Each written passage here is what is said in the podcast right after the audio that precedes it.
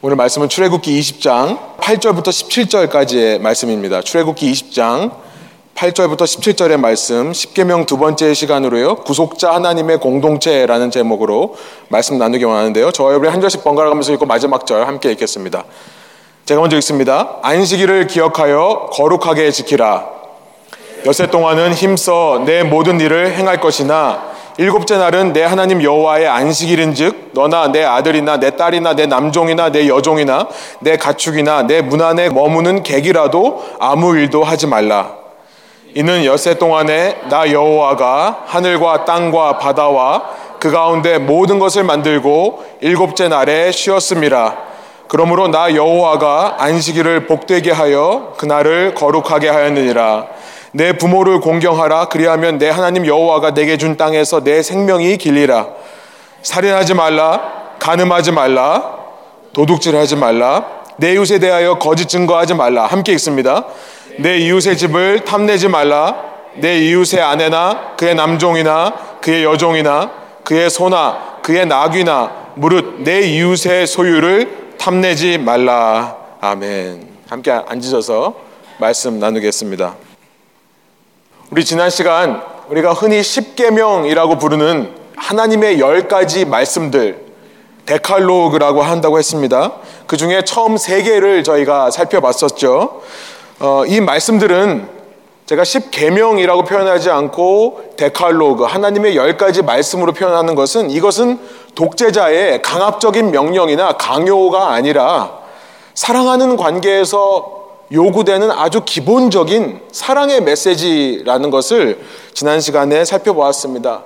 사랑하는 사람끼리 서로에게 요구하는 것을 아주 기본적으로 말하듯이 하나님이 우리에게 너희가 나를 사랑한다면 이렇게 하는 것이 당연하다라고 말씀하신 내용이라는 거예요.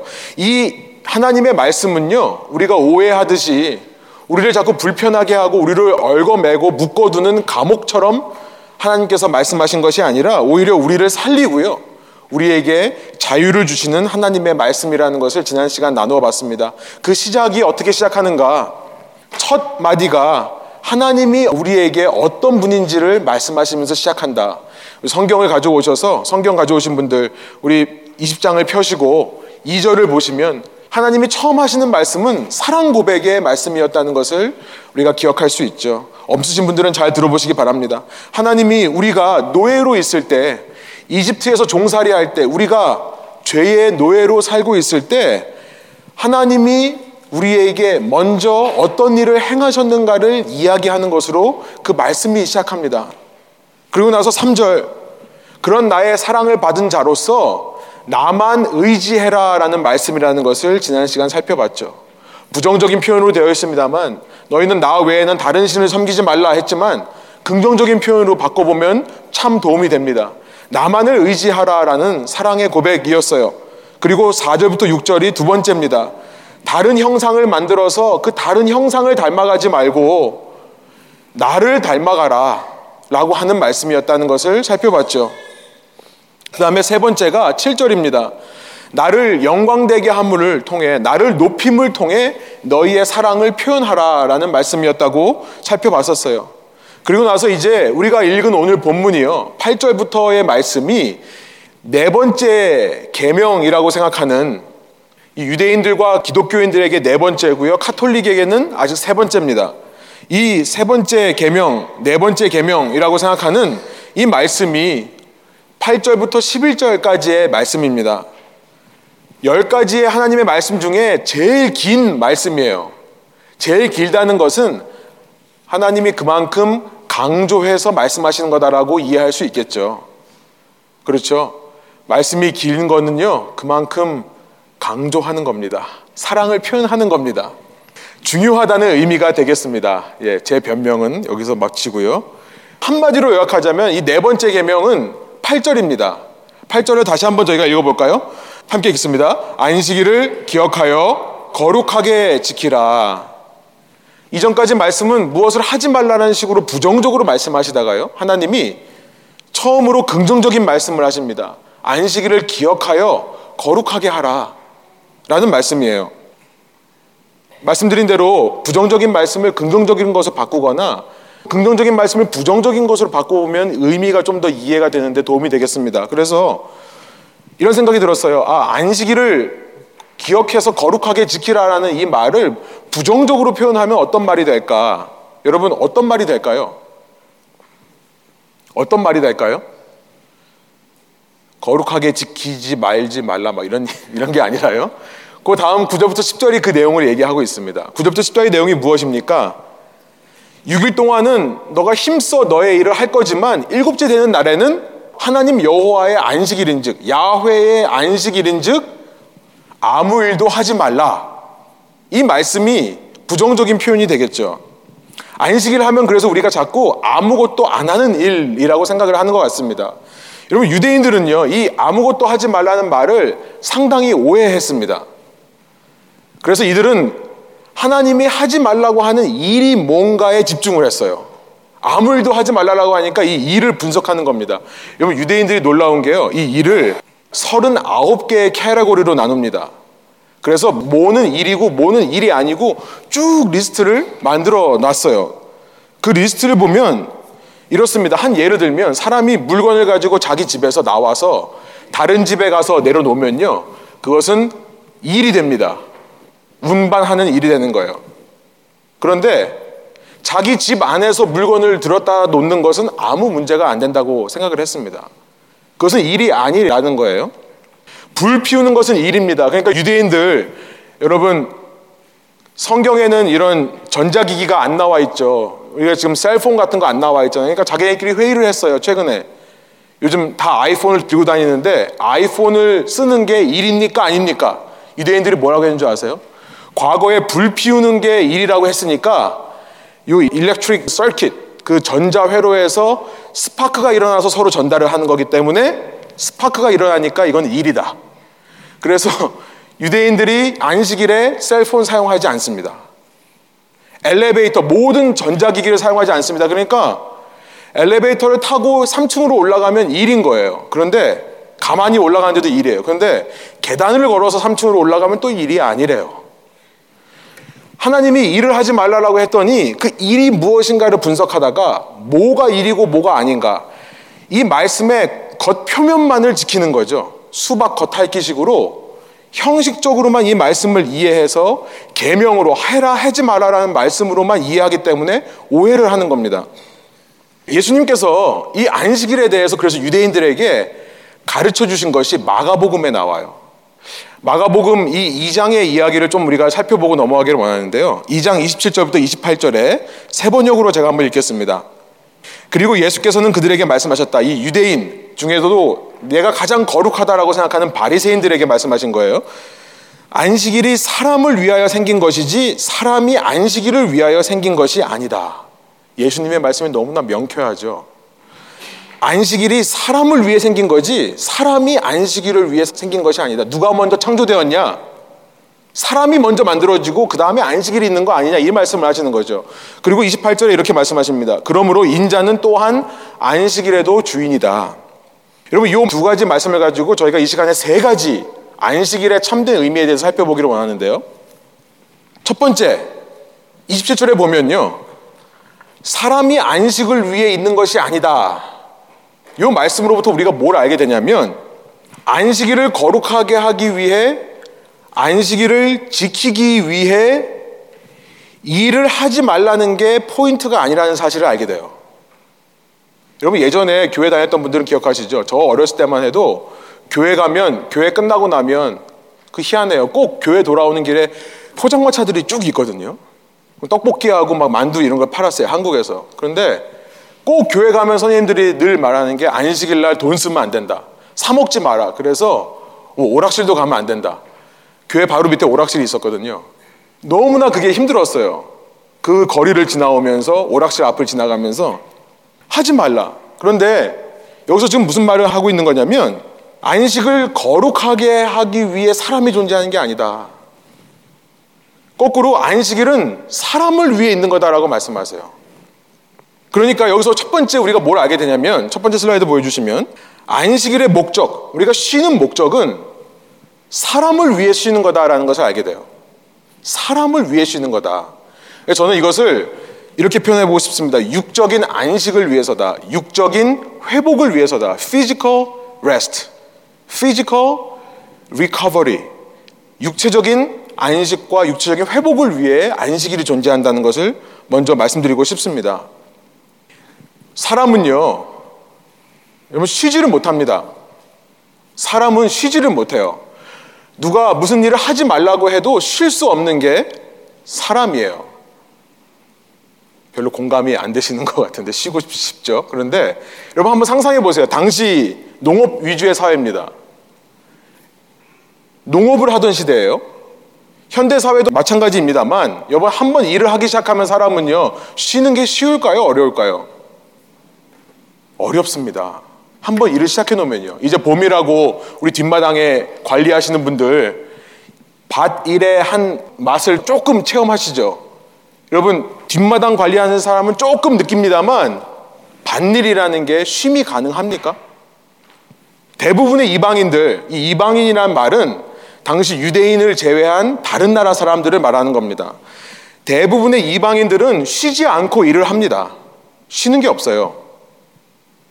어떻게 이게 가능할까 우리는 생각합니다. 왜냐하면 우리는 일주일에 하루 쉬는 게 습관화되어 있기 때문에 우리는 쉬는 날만 기다리기 때문에 어떻게 이게 가능할까 싶지만 여러분 당시 사람들은 매일매일 나가서 일을 하는 게 훨씬 더 효과적이라고 생각했습니다. 대신에 매일매일 하는 일의 양이 우리처럼 많지는 않은 거예요. 밭에 나가서 매일매일 꼭 해야 되는 일, 물 주고, 가꾸고, 여러분 그 중동의 뜨거운 태양 아래서 가꾸지 않는다면 곡식이 자라겠습니까? 하루라도 보호해주지 않는다면 자라겠습니까? 그러니까 매일매일 조금씩 하루에 해야 할 일을 나누어서 매일매일 일했던 겁니다. 여러분 유대인의 캘린더만 일주일에 한 번 쉬는 거예요. 7일째 되는 날 쉬는 겁니다. 당시 사회의 캘린더에는 쉬는 게 없습니다. 우리는 지금 너무 이게 당연하니까 기독교 전통으로 이 서구 사회가 생겼으니까 월화수목금하고 주일날 쉬는 게 당연하지만요. 그러니까 안식일을 지키는 것만으로도 당시 사회에서 거룩해지는 겁니다. 거룩은 뭡니까? 다르다라는 뜻이에요. 구별된다는 뜻이에요. 하나님의 백성이 아닌 사람들과 구별되는 방법. 안식일을 지키는 겁니다. 여러분 매일 밭에 나가서 농사를 짓는 이방인들 속에서 이 유대인들이 6일을 일하고 하루를 쉽니다. 얼마나 이방인들이 비웃었을까 생각을 해보세요. 야, 우리는 우리 선조 때부터 이 가나안 지역에서 대의 대를 이어서 농사를 지어왔던 민족이야.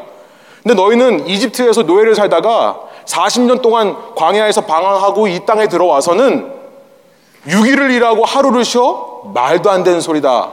생각하지 않았겠습니까? 사람들 생각은요, 쉬지 않고 매일매일 하는 것이 가장 효과적이라 생각해요. 여러분 아시는지 모르겠습니다만, 그런데 역사를 통해 그것이 더 효율적이고 이피션하고 이펙티브하지 않다는 것이 증명이 되었습니다. 1917년에 소련, 그러니까 지금은 러시아가 됐습니다만 당시는 소비엣, 소련이었죠. 근데 소련에서 공산당 혁명이 일어납니다. Russian Revolution이 1917년에 일어나요. 이들이 이 사회를 개혁하겠다 하면서 했던 것 중에 하나가 뭐냐면 이 7일 제도, 7day week 이걸 없애버렸어요. 그리고 일주일을 6일로 잡아서요. 매일 일하는 날로 잡았습니다. 자기들만의 Soviet calendar를 만들었던 것이 1917년이에요. 이 공산주의죠. 함께 같이 일하고 함께 나누어 받는 사람들. 이 사람들 생각에 쉬지 않고 매일 일하는 것이 훨씬 더 많은 이윤을, benefit, interest, 뭐, revenue를 창출할 거라고 생각을 했던 거예요. 그런데 아시죠? 1940년이 되어서야 그러지 않다는 것이 발견되었습니다. 자본주의 사회, 민주주의 사회였던 그 주 7일 제도를 시행하는 미국과 자기를 비교해 보니까 1940년대에 너무나 많은 차이가 있는 거예요. 그리고 효율적이지 않다는 것을 알아서요. 1940년이 되어야 다시 이 seven day calendar로 바꿨어요. 그러니까 그 사이 17년부터 40년 사이에 모든 캘린더가 다 뒤죽박죽이 된 겁니다. 하나님께서 사람을 향해 하루를 온전히 쉬어라 라고 말했던 것의 첫 번째 의미는 뭐냐면 그러므로 말미암아 사람들이 오히려 더 회복되는 겁니다. 더 효율적이 되는 거예요. 육체가 쉼을 얻음을 통해 그러면서 하나님은 뭐라고 말씀하시냐면 9절에 6일을 힘써 일하라라고 말씀하세요. 대신에 하루를 쉰다는 생각에 오히려 더 6일 동안 더 생산적으로 효과적으로 사는 것이 더 나은 삶이라는 것을 알게 되고요. 사람이 이런 주기로, 이런 리듬으로, 이런 사이클로 창조되었기 때문에 이 사이클로 돌아갈 때 가장 potential, 그 사람에게 있는 잠재 능력이 가장 많이 나올 수 있는 것입니다. 안식일이 사람을 위해 있는 것 중에 이유가 하나가 바로 이것이 아닌가 생각이 들어요. 그런데 여기서만 끝나면 안 되겠죠? 좀 더 뭔가 영적인 의미가 있어야겠죠? 단지 우리가 쉬기 위해 안식일이 있다. 더 많은 생산성을 높이기 위해 안식일이 있다는 것은 아닙니다. 다음 절 마가복음 22장 28절에 보면 두 번째 안식일의 의미가 들어 있습니다. 안식일은 사람을 위하여 있는 거라고 말씀하셨는데 그런데 그냥 사람이 아니라 그 사람 중에서도 어떤 사람이요? 인자, son of man. 누구를 말씀하시는 겁니까? 예수 그리스도를 말씀하시는 거예요. 안식일이 있는 것은 사람을 위해 있는 건데 그 사람 중에서도 인자이신 예수 그리스도를 위해 안식일이 있다는 것을 말씀하십니다. 여러분, 사람이 6일 동안 열심히 일을 하고 7일째에도 열심히 일을 한다면 그 사람의 온통 관심은 그 일이 되겠죠. 자, 여기서 저는 일을 이렇게 정의하고 싶습니다. 일의 definition. 세상에서 일어나는 모든 activity가 일입니다. 세상에 속한 모든 것이 일이에요. 7일 내내 세상에 속한 것들을 하다 보면 그 사람의 생각과 관심이 온통 세상에만 있겠죠. 그렇죠? 우리는 이렇게 얘기합니다. 6일 동안 열심히 일하고 하루 일곱째 날에 여행한다. 일곱째 날에 논다. 쉰다. 가족들과 함께 시간을 보낸다. 여러분, 노는 것도 일입니다. 노는 것도 일이에요. 여행 가는 거는 더더욱 일입니다. 그렇지 않습니까? 여행 갔다 오면 더 일하고 온 것처럼 느껴지지 않으세요? 아이들과 놀아준다고 아이들과 쉬다 보면 더 일한 것처럼 느껴지지 않습니까? 일이라는 것은 세상에 속한 activity를 하는 것이 일인 거예요. 우리가 7일 모두 세상에 속한 activity만 하다 보면 자연스럽게 우리의 관심은 세상에만 가게 되어 있습니다. 어떤 거죠? 어떻게 하면 세상에서 돈을 벌까? 또 그 번 돈을 가지고 세상에서 어떻게 쓸까? 이것만 고민하게 된다는 거예요. 여러분, 미국 요즘 문화 아시죠? 열심히 일해서요. 그 일한 걸 가지고 열심히 놉니다. 세상에 노는데 얼마나 돈을 잘 쓰는지요. 1년 전부터 놀 계획을 해요. 쉬는 겁니까? 아니요. 일하고 있는 겁니다. 아직도 세상에 속한 일을 하고 있는 거예요. 그런데 하루를 노는 게 아니라 그 하루를 예수님께 온전히 드려서 그 예수님이 이 날의 주인 되게 하시는 것 이것이 안식일의 두 번째 의미라는 겁니다. 여러분 오늘 본문 8절로 가 보면요. 하나님께서 십계명을 통해 말씀하신 것이 뭡니까? 기억하라라고 하는 명령이에요. 기억하라. 이 8절은 동사가 하나로 되어 있는데요. 그것은 안식일을 거룩하게 지켜라라는 것이 동사가 아니라요. 기억하라라는 겁니다. 우리가 얼마나 세상에게 마음을 뺏기기 쉬운지 6일을 살다가 하루를 하나님을 향해 온전히 들여지지 않으면 우리의 관심이 얼마나 세상에만 집중하기 쉬운지 그래서 기억하라는 명령을 하시는 거예요. 안타깝게도 오늘날 기독교의 모습을 보면요. 성경에서 말하는 이 예배의 핵심과는 너무나 거리가 있는 너무나 세상적인 일로 이 교회가 가득한 것 같습니다. 저는 그런 생각이 들었어요. 이 교회가요, 정말 이 안식일에 주일날 모여서 너무나 간단한 한 가지만 하면 되는 거예요. 그건 뭐냐면 예수님을 기억하는 겁니다. 예수님이 내 삶의 주인 되신다는 것을 remind만 하면 되는 건데 여기에 어떤 걸 집어넣습니까? 교인들을 관리해야 되는 세상적인 교인 관리, customer relationship, CRM, customer relationship management 이런 개념들을 도입하는 거죠. 세상적으로 얼마나 좋은 시설이 되어 있는가, 얼마나 조명이 잘 되어 있는가, 얼마나 영상, 얼마나 음향이 화려한가, 얼마나 맛있는 음식이 나오는가, 아이들을 위해서 어떤 시설이 있는가 등등. 우리가 예수님만 기억하면 되는데 필요 없는 세상적인 것들을 너무 많이 가지고 들어온 것 같아요. 그러다 보니까 뭡니까? 주일날 하루 와서 예수님만 바라보라라고 하는 말이 부담으로 느껴지는 거예요. 교회 안에 너무나 많은 일이 있기 때문에요. 세상을 닮은 일이 있기 때문에요. 그러니까 안식일을 하면요. 어떤 사람은 주중보다 주일에 더 많이 일을 합니다. 쉬지를 못해요. 분명하게 짚고 넘어가야 되겠습니다. 여러분, 주일의 모든 봉사와 모든 헌신이 있다면요. 그의 목적은 한 가지가 되어야 됩니다. 예수님을 바라보기 위해 하시는 것이 되어야 돼요. 그것이 아니라면 하지 마십시오. 그만두어야 돼요. 우리는 이렇게 얘기를 하는 것 같아요. 아, 보기에 그래도 할 사람이 없으니까 내가 해야죠. 저 사람과 의리가 있는데 그래도 도와줘야죠. 그래도 목사님 눈치 보여서 해야 되죠. 여러분 이런 의미로만 하면 자꾸 교회 일을 하면서 힘이 빠지는 거예요. 이게 일이기 때문에. 그리고 번아웃 되게 되어 있습니다. 여러분 똑같은 말이라도 이렇게 바꿔보세요. 다른 사람이 없으니까 내가 한다. 이 말이 아니라요. 하나님이 나에게 왜 이 상황에 다른 사람이 없는 것처럼 보여주셨는가? 왜 내가 아니면 할 수 없다라고 생각하게 하셨는가? 똑같은 건데요. 예수님을 생각하면서 그 질문을 바꿔보라는 겁니다. 누구와의 의리 때문에 도와주려 한다가 아니라 하나님께서 왜 누군가를 향해 그 일을 하고 있는 그 사람을 향해 긍휼한 마음을 주셨는가 이렇게 바꿔보라는 거예요. 여러분 어떤 일을 하더라도 우리가 이 주일날 모여서 하는 일은요 사람 때문에 상황 때문에 하는 일이 되어서는 안 됩니다. 예수님 때문에 예수님이 이날에 높임을 받고 주인 되시게 하기 위해 하는 일이어야 되는 줄로 믿습니다. 모든 교회 일이 다 그런 거예요. 여러분 찬양팀으로 봉사하시는 분들 왜 섬깁니까? 선교 가시는 분들 왜 선교 가겠다고 이렇게 열심히 합니까? 왜 교회 행사들을 여러분이 돕습니까? 상황, 사람 때문이 아니라 예수님 때문에 하셔야 된다는 거예요. 여러분 이럴 때 놀라운 것이 있습니다. 내 속에 그 일을 하면서 안식이 생겨요. 그게 참 놀라워요. 똑같은 일을 하는데 사람들의 인정을 얻기 위해 사람들 때문에 할 때는 힘이 빠지는데요. 예수님 바라보고 할 때는 안식이라는 것이 생기는 거예요. 단지 쉬는 게 아니라, 단지 일을 안 하는 게 아니라 예수님과의 연합에서 안식이 나오기 때문에 그렇습니다.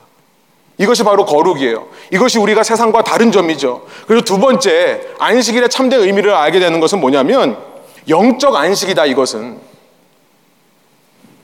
영적인 spiritual rest다. 영적인 회복을 말하는 거다. spiritual recovery. 예수님을 바라볼 때 일을 하면서도 회복되는 것이 안식이라는 것을 알게 되는 거죠. 사실 유대인들은요, 여러분 안식일에 아무것도 하지 않았던 것이 아닙니다. 유대인들은 아무것도 하지 말라고 하면서도 그들이 즐겨 했던 한 가지가 뭐였습니까? 성전에 올라가서 제사 드리고 예배 드리는 것을 즐겨 했어요. 갈 때 빈손으로 가지 않죠. 물건 움직이는 것은 일이라고 하면서도 그 말 안 듣는 짐승 끌고 가는 것은 일이라고 느끼지는 않았습니다. 그 짐승 끌고 와서 어떻게 합니까? 그 짐승을 다 각을 떠요. 제사장들이 대신 해주는 것이 아닙니다. 가져온 자기가 칼로 다 도려내는 거죠. 그것을 일이라고 생각을 안 했던 거예요. 여러분, 영적인 안식이 없는 사람들은요, 세상에 너무나 쉽게 동화되기 쉽습니다. 세상 일에만 온통 관심이 있기 때문에 그래요. 그러나 예수님 안에서 진정한 안식을 누리는 사람은 이 날에 예수님을 높이는 일들을 하게 되는 거죠. 그런데 여기서 멈추지 않고요. 저는 이 세 번째 의미가 너무나 중요하다고 생각이 돼서요. 이게 사실은 오늘 설교의 핵심입니다. 이제부터 설교 시작하는 겁니다. 예. 지금까지 잘 집중하셨지만 앞으로 더 집중하시기 원합니다. 사실은 이 세 번째 안식일의 의미가 너무나 중요하다는 생각이 들어요. 세 번째 안식의 의미를 먼저 말씀드리고 시작하겠습니다. 세 번째 의미는요, 공동체 안식이라는 개념입니다. communal rest고요. 공동체 회복, communal recovery, community recovery를 말하는 거다라는 것입니다. 여러분 예수님께서 이 마가복음의 2장에 이 말씀을 하신 상황을 여러분이 아마 아시는 분이 있으실 거예요. 어떤 상황 가운데 이 말씀을 하신 건가? 어떤 상황 속에서 안식일이 사람을 위해 있는 것이다. 사람이 안식일을 위해 있는 것이 아니다라는 말씀을 하셨는가? 그 상황은요. 안식일에 제자들이 배가 고파서 밀밭 사이를 거니다가 이삭을 주워 먹은 이 gleaning이라고 하죠. heads of grain. 이 곡식 중에서 추수하고 남아 있는 것이 이삭입니다. 근데 그것을 따 먹은 이를 가지고 바리새인들이 와서 비판하는 그 문맥에서 context에서 이 말씀을 하시는 겁니다. 예수님의 관심은요. 제자들의 배고픔에 있는 거예요. 제자들의 배고픔에 있는 겁니다. 예수님께서 이런 말씀을 하십니다. 그 바리새인들을 향해 야 너희가 그렇게 귀하게 생각하는 다윗 왕, 다윗 왕 이야기를 너 알지 않냐? 다윗과 그의 부하들이 쫓겨다니면서 도망하는 신세에 있을 때 너무 배가 고파서 하나님의 전에 들어가서 진설병이라고 하는 하나님께 제사 드리기 위해 마련해놓은 빵을 가져다 먹지 않았냐? 예수님의 포인트가 무엇입니까? 공동체예요. 다윗과 함께 했던 사람들의 배고픔에 대해서 얘기를 하는 겁니다. 결국 사람을 위해 안식일이 있다라는 이 의미는요. 거기서 말하는 사람이라고 하는 것은 나만을 위한 것이 아님을 우리는 알게 돼요. 이것은 다른 사람을 얘기하는 것일 수 있다는 것을 세 번째 알게 되는 겁니다. 나를 위해서 안식하는 게 아니라 다른 사람을 위해 안식일이 있는 거다. 그렇게 생각할 수 있다는 거죠. 여러분, 우리는 자꾸 안식이라고 하면 나의 안식만을 생각합니다.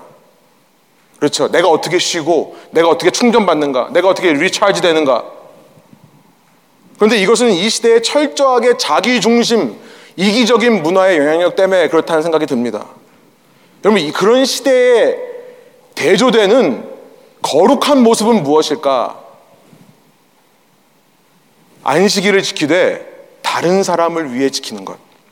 다른 사람을 먹이고 다른 사람을 살리기 위해 지키는 것.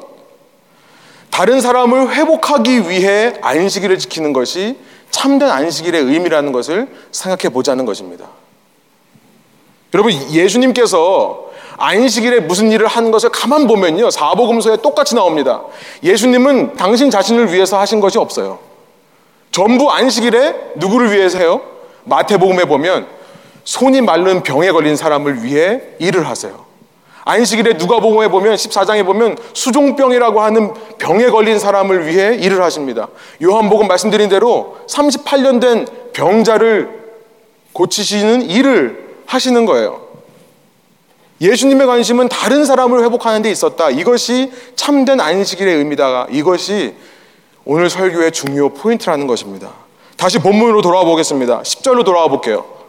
10절 함께 읽기로 합니다. 일곱째 날은 내 하나님 여호와의 안식일은즉 너나 그 다음부터 함께 있습니다. 내 아들이나 내 딸이나 내 남종이나 내 여종이나 내 가축이나 내 문 안에 머무는 객이라도 아무 일도 하지 말라. 그래서 이 말씀을 보면서 다시 한번 이것이 너무나 중요한 생각을 하게 되었어요. 안식일의 의미는요, 그렇게 나의 육체의 회복, 나의 영적인 회복만을 위해서가 아니라는 것을 말씀하시는 거죠. 너에서 멈추지 않고요. 너를 포함해서 내 아들과 딸 거기서 멈추지 않고 너의 남종과 여종 거기서 멈추지 않고 심지어 가축들 가축들도 쉬게 하래요. 거기서 멈추지 않고 심지어 객 나그네로 되어 있는 sojourners 이것은요 단순한 관광객을 말하는 것이 아니라 이방인을 말하는 것입니다. 당시 우리에 속하지 않은 다른 민족 사람들을 말하는 거예요. 왜 다른 민족 사람들을 두고 있습니까? 내가 안식일에 쉬어도 밥은 먹어야 될 거 아니에요. 누군가가 불은 피워야 될 거 아니에요. 그러니까 이 사람들 쓰는 겁니다. 나는 일을 안 하니까 너가 대신 일해라. 그런데 하나님께서 말씀하신 안식일이 뭡니까? 그 사람들까지 다 쉬게 하라는 거예요. 공동체의 안식, 공동체의 회복을 말씀하신다는 것입니다. 이것이 이 시대에 우리가 안식을 얘기하면서 빼먹고 있는 너무나 중요한 포인트라는 거예요. 여러분, 이 안식일 날 어떤 일이 벌어지겠습니까? 상상을 해보세요. 당신은요, 부모와 자식 간의 관계가 지금은 자식이 부모보다 훨씬 위에 있습니다만 수직적인 구조예요. 당시 아이들은 부모의 소유 취급을 받았습니다. 그러니까 엄마 아빠가 말하면 해야 돼요. 안 할 수 없습니다. 그렇게 안 하면요. 때리고 체벌하고 그래서도 말 안 들으면요. 동네 사람들이 돌로 쳐요. 이런 사회였습니다. 그런데 어떻게 되는 거예요? 안식일 날? 다 쉬는 거예요. 엄마 아빠가 자녀들한테 명령할 수 있습니까? 없습니까? 권위라는 게 사라지는 거예요. 그래도 할 수 있어요? 아니죠. 권위라는 게 사라지는 거예요. 가정 안에서 권위가 사라지고 인간 대 인간으로 만나는 겁니다. 참 공동체의 회복의 모습을 보여주시는 거라 생각이 들어요. 여러분, 남종, 여종은 말할 것도 없겠죠. 여러분, 사람은요, 당시나 지금이나 똑같이 삶을 살면서 계급을 추구합니다. rank, hierarchy, 계급을 추구해요. 이 시대에는 귀족, 왕은 없습니다. 하긴 뭐 영국은 왕이 있어가지고 뭐 아들을 낳았네 이 얘기 가지고 난리가 났지만 우리가 사는 이 시대 여기 이 장소에는 귀족은 없죠. 왕, 왕 있으세요? 스스로 왕이라고 생각하시는 분 있으세요? 없으시잖아요? 그런데요, 우리는 그럼에도 불구하고 끊임없이 내가 일주일 동안, 6일 동안 무엇을 하고 사는가를 가지고 순위를 매겨요. 순위를 매깁니다. 그렇지 않습니까? 끊임없이 계급을 만들어내는 게 이 세상의 모습이에요. 그런데 안식일에는 그 경계가 사라진다는 것입니다. 누가 누구 위에 있고 누가 누구 아래에 있는 것이 없어진다는 거예요. 여러분 저는 이 말씀이 너무 중요하다고 생각합니다. 여러분 초대교회의 가장 큰 영향력이 무엇이었는지 아십니까? 초대교회의 가장 큰 영향력은 그들이 얼마나 큰 공동체, 얼마나 큰 건물을 소유했는가가 아니에요. 뭡니까? 안식구 첫날 그들이 모여서 이루는 공동체를 가만 보니까 예수님 안에서 모든 계급이 사라지더라 하는 것입니다. 남자나 여자나 종이나 주인이나 유대인이나 이방인이나 한 형제자매가 되더라. 여러분 이것이 당시 사회를 뒤집어 엎은 획기적인 레볼루셔너리한 교회의 모습이었던 거예요. 이 이런 기독교의 영향을 받은 서구 사회가요. 이제 사회 자체를 그렇게 만들었습니다. 그렇죠? 더 이상 계급이 없어졌습니다. 노예 해방을 이끄신 사람들이 전부 기독교인이었어요. 사람들을 교육해서 똑같은 교육을 평준화시키고 계급을 차별을 만들지 않기 위해 노력한 사람들, 남녀 차별을 없애기 위해 노력한 사람들, 또 지금 아직 일어나고 있습니다만 인종 차별을 없애기 위해 노력하는 사람들도 보면 기독교적인 사고방식을 갖고 있는 사람들이라 전 믿습니다. 그렇기 때문에 이 교회들이 이 땅에 있는 교회들이 그 당시에 비교해서 크게 능력을 보이지를 못하는 것처럼 보이지만 여러분 아직 희망이 있습니다. 교회 공동체가요. 일주일 하루 서로 모여서 서로가 서로를 차별 없이 대할 수 있다면 서로가 서로 경계 없이 주 안에서 하나된 형제 자매로 사랑하고 섬기며 연합할 수 있다면 여러분 아직 소망이 있다 믿습니다. 이것이 이 시대의 교회가 가질 수 있는 능력이라고 저는 믿어요. 여러분 제가 작년 한 해 동안의 일을 이렇게 돌아보면서 제가 여기 꼭 하고 싶어요. 작년 한 해 동안 일을 돌아보면서 제 자신을 반성하던 것 중에 하나가 뭐냐면 어른들이요.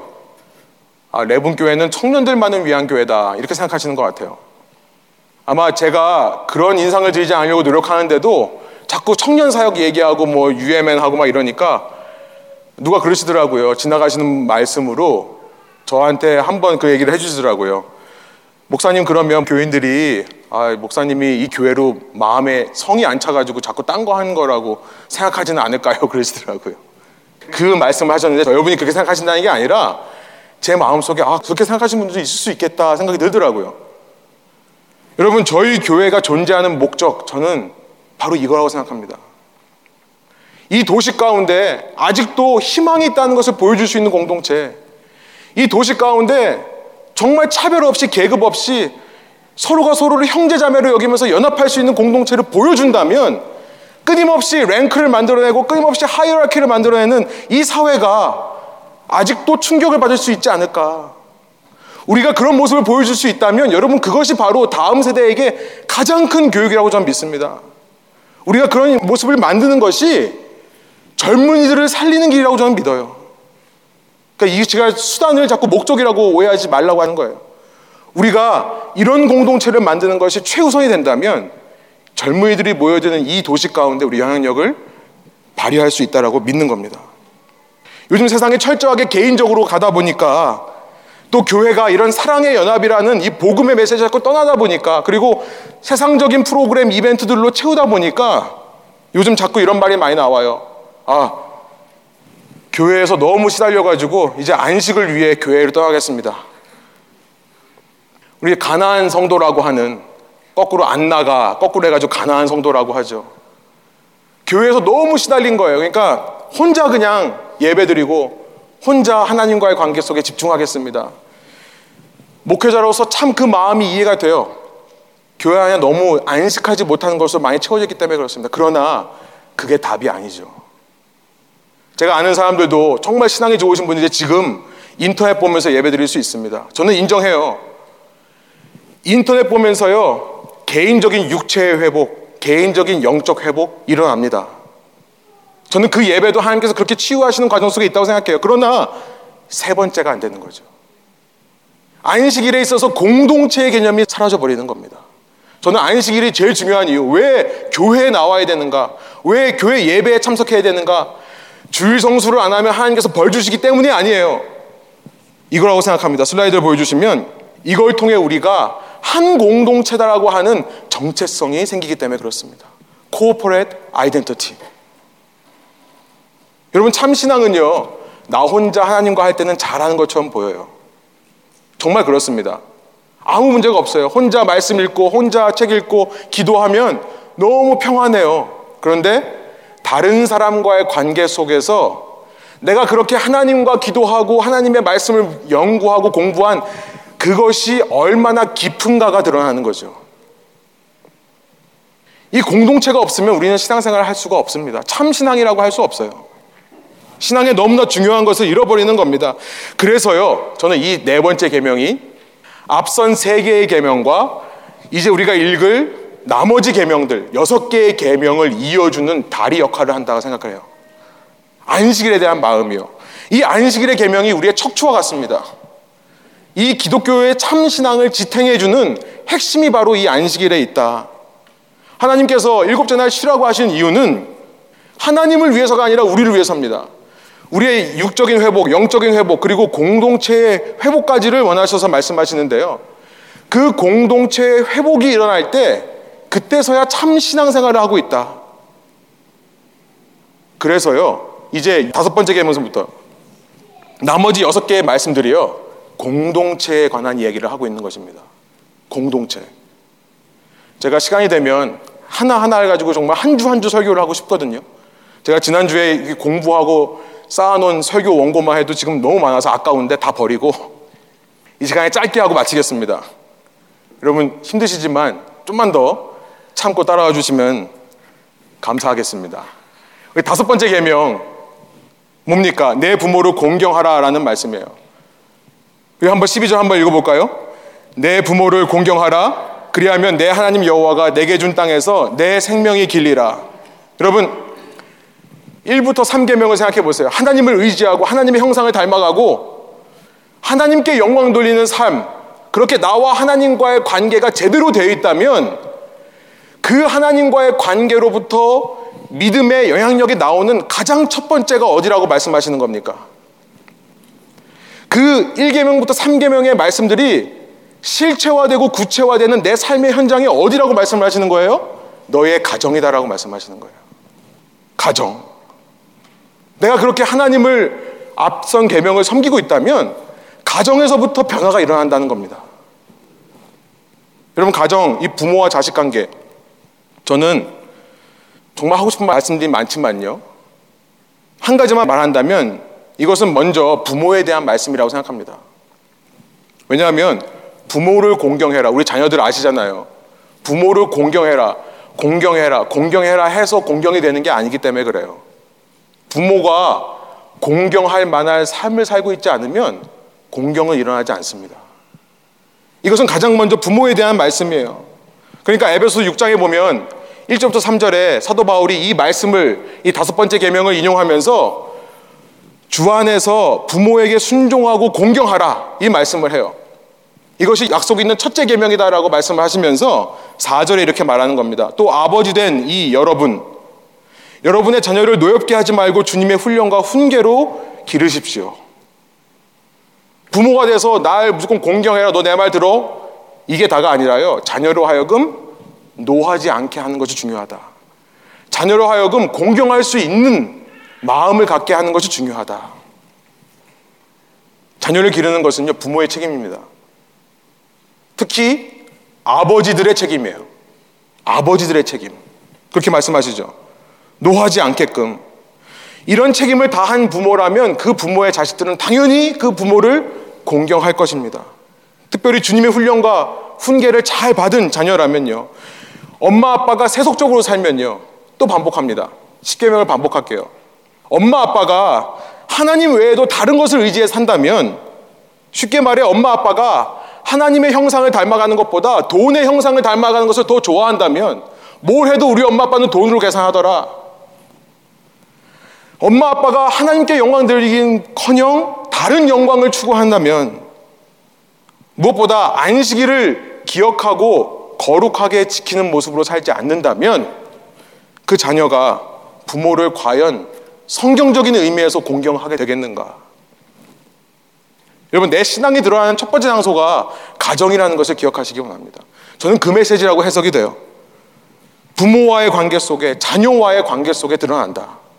두 번째, 그 다음 말씀들이 뭐냐면 13절부터 16절을 보면 살인하지 말라, 간음하지 말라, 도덕질하지 말라, 너의 이웃에 대해서 거짓 증언하지 말라라는 말씀으로 이어집니다. 마찬가지로 이제 가정이라는 바운더리를 넘어서서 사람과 사람과의 대인 관계로 확장이 되는 거죠. 살인하지 말라. 예수님께서도 말씀하셨습니다만 이것은 마음속에 있는 미움의 문제를 말하는 겁니다. 간음하지 말라. 내 속에 있는 욕망에 대해서 말하는 거예요. 이 가늠하지 말라는 것 역시 가정을 지키기 위해 너무나 중요한 겁니다. 그렇죠?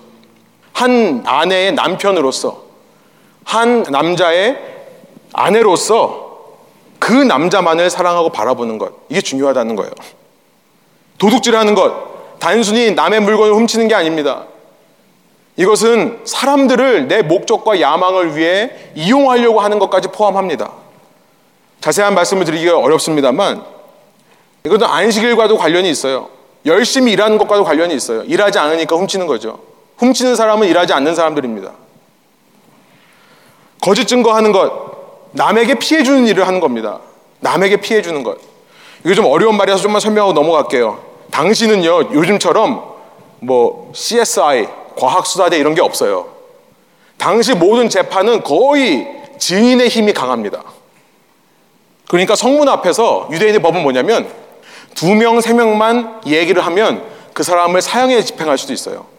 예수님께서 십자가형을 당하신 것을 생각해 보세요. 몇 명이 거짓 증언을 하니까 그 거짓 증언 때문에 사형죄에 해당하다고 얘기하잖아요. 그러니까 거짓으로 증언하는 것은 당시에 너무나 많이 일어났던 일 중에 하나고요. 지금과는 달리.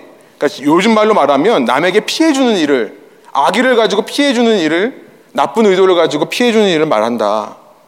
이것은 법적인 장소에만 말하는 것이 아니라 우리의 일상생활에서 우리가 하는 거짓말들, 우리가 하는 남을 비방하는 말들, 수근거리는 말들, 슬렌더 이런 것들을 포함한다는 것을 생각해 보게 됩니다.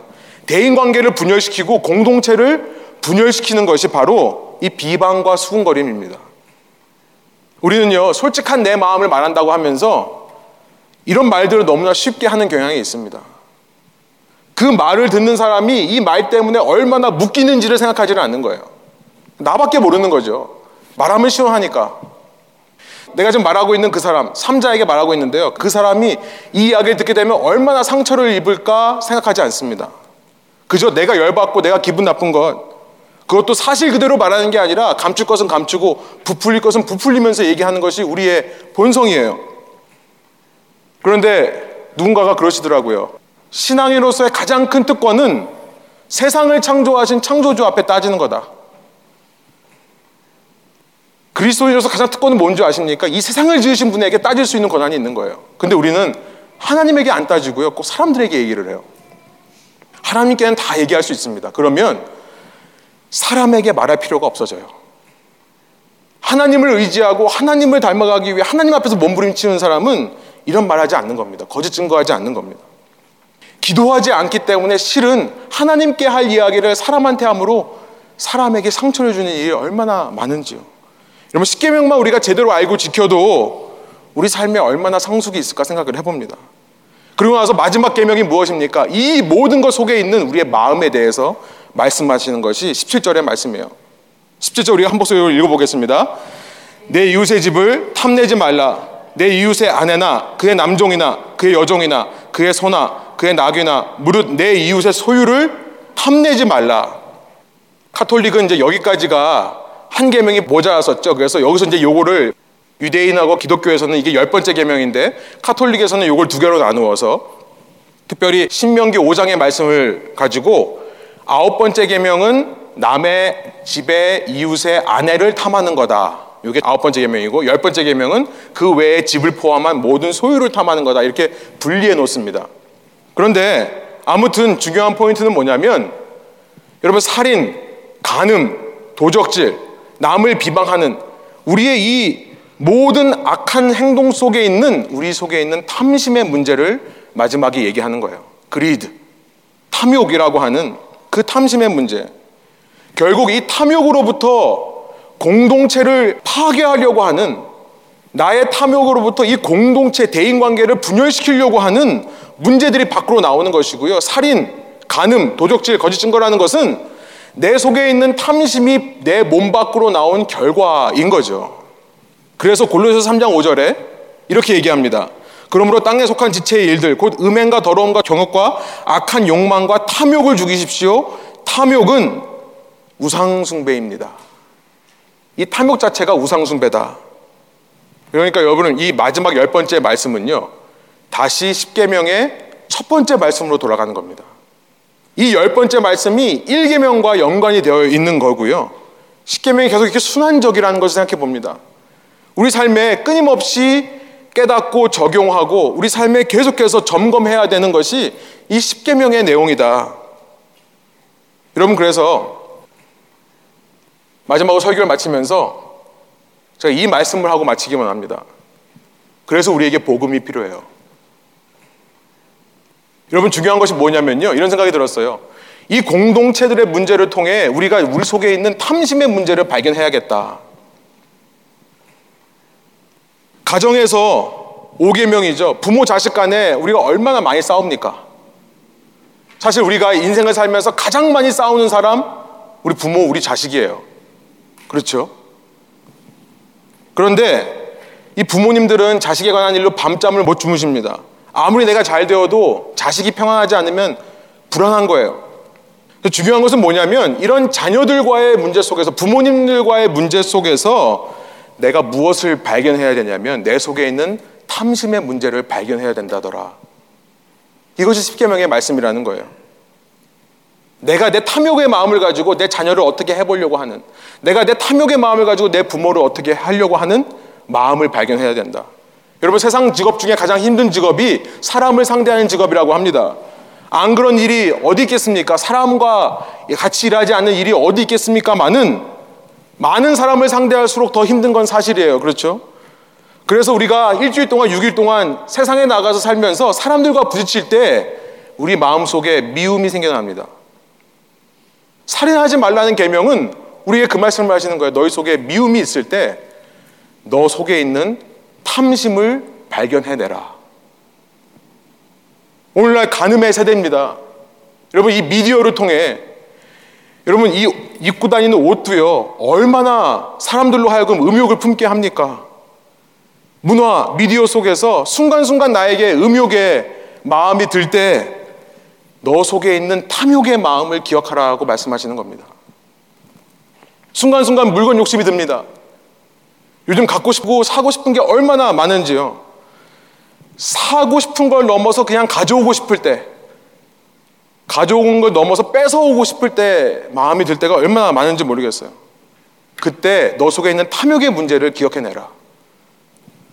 누구에 대해서 안 좋은 말 하고 싶은 게 목구멍까지 차올 때가 얼마나 많습니까? 그때마다 널 속에 있는 탐욕의 문제를 생각해라. 그런데 복음은 무엇입니까?